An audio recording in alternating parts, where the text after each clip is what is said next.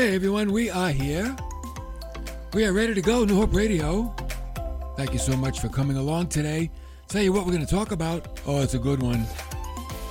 It's what Jesus talked about. You know what he talked about? His kingdom. Let me ask you, which kingdom are you living in? Which kingdom are you occupied with? You know, there's really two. I'm going to try to focus in on the right one today, right here on New Hope Radio.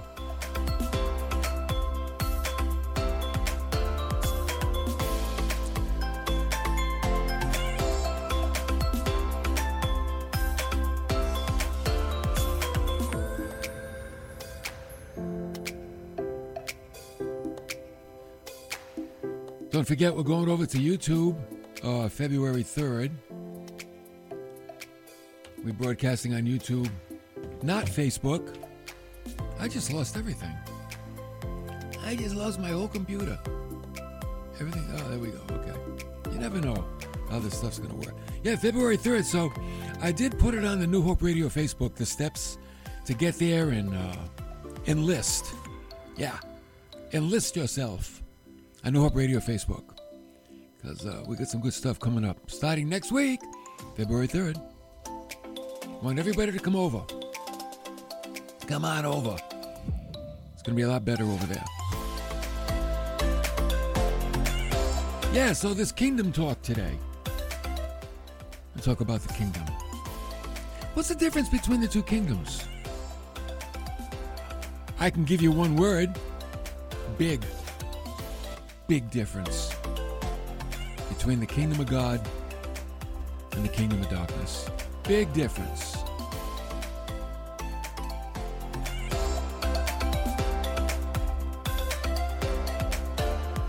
Last time we were together, we saw how vital a role that we as God's people we play in this world.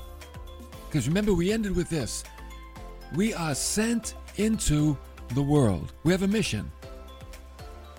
And the mission is something that not only provides a blessing for other people, but it also raises our self worth. See, when you're a blessing to others, your self worth goes up, your stock increases. So you're a blessing to you and you're a blessing to them. Why? Because when you're a blessing to them, it comes back on you many times over. And we ended with this thought the best thing anyone can do for themselves is to abide in these scriptures. Jesus said, We're sanctified by the truth. It's the truth of Scripture that sets us apart. That's where we become sanctified, separated for God's own purpose. How about this? For God's own glory. That's, you know what? That's one word it kind of summarizes the Christian life glory. The glory of God. We are here to bring glory to God. So, we're going to find ourselves today in John chapter 18. John 18. And uh, Jesus, you know, he's going about preaching about the kingdom, but not pre- preaching to like a congregation. In 18, we get to this, it's almost like a, a fast moving movie. And there's a few things going on here. Jesus and his disciples, they arrive at the Garden of Gethsemane, where, oh, you know what happened there. He's arrested. And then in verse 3 of John 18, Judas, having received the Roman cohort and officers from the chief priests, and the Pharisees. So we got Roman soldiers, we got temple priests, we got temple soldiers, and they all came in. And they came into the garden with lanterns and torches and weapons. I'm like, really? And Jesus was like that too. He was like, really? I was with you every day downtown. You could have apprehended me then, and now you come with sticks and swords. So, Jesus in verse 4, here's the cool thing about Jesus knowing that all things were coming upon him. See, he always knew. Here is a man that lived knowing his destiny. He knew everything was coming upon him. He went forth. He didn't run away. He stepped up. He said, Who, you, who do you seek? Who are you looking for? Remember, it was dark. And Jesus, and they answered him, Jesus the Nazarene. And he said to them, You found him. I am he. And Judas also, who was betraying him, he was standing with them. And when he said to them, I am he, they all drew back and fell to the ground. I'm like, wow. People wonder about that, as do I. When Jesus said who he was, people fell backwards. They weren't slain in the spirit. Some people say, see, they were slain in the spirit. No, they weren't slain in the spirit. But they did fall to the ground. And only John mentions this. Why did they fall to the ground? Difficult to say. Perhaps the expression of his divinity overwhelmed them. See, there was another time when Jesus' divinity escaped him, went right out of him. There was a woman that had a flow of blood for 12 years, and she found no relief from her doctors. And she thought to herself, oh, if I could just get close to Jesus. Oh, if I could just touch him, I know I'd be healed. And she sought him out in a crowd, and that's exactly what she did in Mark 5:29. Immediately after she touched him, the flow of her blood was dried up, and she felt in her body that she was healed of her affliction. And immediately Jesus, perceiving in himself that the power proceeding from him had gone forth, see, he felt it.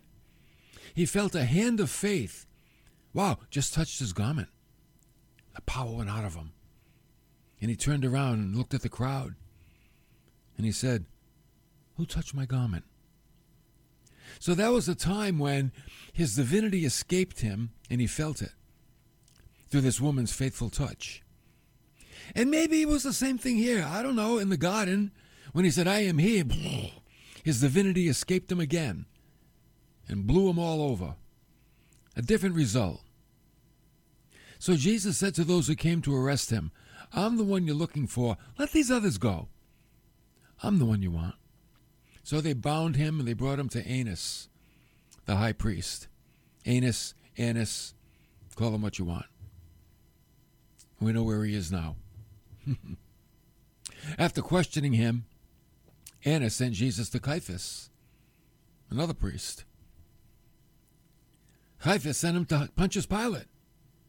Man, this is going on all night long. Go to Annas, go to Caiaphas, go to Pilate. I told you it was like a fast moving movie. Verse 31, he's standing before Pilate. Pilate says to Jesus, or he says to the crowd, Take him yourselves and judge him. Do it according to your own law. And the Jews said to him, We're not permitted any, we're not permitted to put anyone to death. See, they already condemned him. They judged him and they condemned him. We're not permitted to kill anyone to fulfill the word of Jesus which he spoke, signifying by what kind of death he was about to die. So Jesus knew it was prophesied he would die on a cross. The Jews didn't crucify. They didn't have a right to carry out capital punishment under Roman rule. And if they did, it would be by stoning. And Jesus wasn't going to die by stoning, he was going to die by crucifixion. It was prophesied not a bone of his body would be broken. It was prophesied in Psalm 22 Dogs have surrounded me, a band of evildoers have encompassed me. They pierced my hands and my feet. Hmm. Jesus said of himself to the disciples, If I be lifted up from the earth, I'll draw all men to myself. And what's he saying? He's saying, Listen, I know where I'm going. I'm going to be lifted up on a Roman cross of crucifixion, and people will be drawn to me. So Pilate entered again into the praetorium, and he summoned Jesus, and he said to him, Are you the king of the Jews? And Jesus said, Are you saying this on your own initiative, or did other people tell you about me? In other words, do you believe I am? Or are you repeating what you heard others say? Pilate answered, He said, I'm not a Jew, am I? Your own nation and the chief priests, they delivered you to me. What have you done? Are you a king or not? Are you the king of the Jews? If you're not a king and you're not an enemy to Caesar, what have you done? Why are you here? Why are you here, Jesus? And here it is. Here's the point we want to make today. Jesus answered, My kingdom's not of this world. Oh, if my kingdom were of this world, my servants would be fighting. So I wouldn't be handed over to the Jews. But as it is, my kingdom's not of this world. Oh, I love the confidence of Jesus. And when he's talking about his kingdom not being of this world, it's that word we had last time, cosmos. Well, we get the word cosmetics. It speaks of an arrangement or a system. My kingdom is not of this world's system. Satan is the king of this world. You know that? 2 Corinthians 4 4. The God of this world has blinded the minds of the unbelieving. Why'd they do that? Why did the devil do that? So that they might not see the light of the gospel of the glory of Christ. Who's the image of God? Satan is the God of this world. He was the king of this world before the fall of man. He's the king of this world today. But don't you worry, one day it will be taken from him. Why is the world in such a mess? Because Satan is the God of this world. People blame the God of heaven. No, it's not the God of heaven, it's the God of this world. I was talking to someone recently. They don't believe in God because of all the suffering that's in the world. Wait a minute. The suffering is not here because of God. The suffering is here because of Satan. That's why it's here. Satan pits people against each other. Satan promotes his own religion. You know what it is? Selfishness. That's what he promotes. Everybody live for themselves. You're the most important person in your life. How contrary to the kingdom of God. That's why Jesus said, Man, my kingdom. Not only is, is it not of this world, it's nothing like this world, nothing at all. So Christ didn't come to conquer the world, He came to conquer men's hearts. And this is why the unbeliever, those that are lost, are blinded and they don't understand who Christ is and why He came. Because they're blinded. Oh, and how great is that darkness when you think it's light? When you think you can see and you cannot. How great is that blindness? Jesus said, If my kingdom were of this world, I would use force. Oh, my f- servants, they'd be a fighting army. They wouldn't let this happen to me.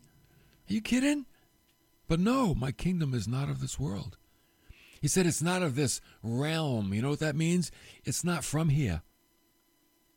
My kingdom's not from here. My kingdom's from heaven. That's where I'm from, and that's where I'm going. You want to come? That's basically what Jesus is saying. You want to come? He's inviting people. I'm like, are you kidding me? Jesus is inviting people to go to heaven with him.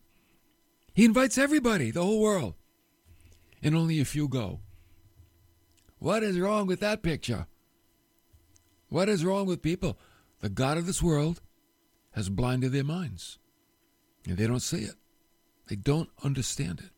So Pilate said to him, So you are a king. Because Jesus said, Well, my kingdom's not of this world. Pilate said, Then you are a king. And Jesus said, Well, you say correctly that I am a king. And for this I've been born, and for this reason I've come into the world. Here's why to testify to the truth. Everyone who is of the truth, oh, here it comes, here's my voice. Everyone who knows the truth knows me. But see, Jesus is not a king in the world, he's king over the world. There's a difference. He's not a king in the world, Satan's king in the world. But Jesus is king over the world. You know why? He's king over the whole creation. He's king over everything. So why did Jesus come? He knew why he came. He here's what he said. For this reason I've been born. And for this reason I've come into the world. This is why I'm here. To testify to the truth. Now that word testify, that's a heavy duty word. Martyreo. It's where we get our word martyr. It means to be a witness. When you witness something, you're basically putting your life on the line, your reputation on the line. Jesus said, I have come to witness to the truth. We could also probably translate it, I have come to die for the truth. Wow. See, when it comes to truth, you got to be willing to live for it and willing to die for it. Jesus lived for the truth, and he died for the truth. You know why? He is the truth. You want to know truth? Look at Jesus. You want to see truth in action? Look at Jesus. Read the Gospels. Watch him in action. That's truth. You know what he said of himself? This is how confident he is. I am the way, I am the truth, and I am the life. And guess what? No one comes to the Father but through me. Want to get to God the Father? Yeah, got to come through me. Yeah, but what about all these religions all, all over the world? They're not going to make it. They're not going to get there. Heaven is big, but there's one door, and that door is Jesus Christ. That's it. One door. Even your house has at least two doors, maybe three front door, side door, cellar door, maybe. Heaven, one. Christ. Yeah, it's got 12 gates, but it's got one door. Jesus is the door. So the point today is Jesus' kingdom is not of this world, and it's not, get this now, in this world. So as a Christian, don't live like it's in this world, because it's not. Don't live like it's of this world, because it's not. So this begs the question what kind of kingdom am I living for? How about this question? What are your hopes and dreams? What are your hopes and dreams? What are they? In what are your desires? In what are your wants? You know, it's so easy to live for this world. People do it. Every lost person is doing it. And I wonder how many Christians are living for this world. I wonder. Doreen finally checked in. She said, one way through Jesus alone. It's true. You know, there's nothing wrong with that. Why does somebody have a problem when Jesus says, I'm the only way to get to God? Why, does, why is it like, okay, Gee, Jesus, thank you. I'm glad you came so we can get to God. Why does he receive so much opposition? I'll tell you why. Because Satan has blinded the minds of those of those that don't believe. And why don't they believe? Because they're too prideful. They have their own notions and their own ideas. And it's like, no, man, I don't. I got my own opinion. I don't need God's opinion. Hmm. I heard a. I heard a guy say on the radio, not Christian, not a Christian station, not a Christian guy. He said, "Is it bad to think there's life after death. I'm like, wow, this guy is so lost. There is life after death. And you better think about it. You better think about it. Everybody better think about it. Doreen said, My hope is to hear, Well done, good and faithful servant. Oh, that's that's my hope for everybody that listens to my preaching. I want everybody that listens to me and my messages to live their life in such a way that when they face Jesus, they hear, Well done, good and faithful servant. Oh, that's my dream. That's my goal. That's all I want. I want to see everybody lined up.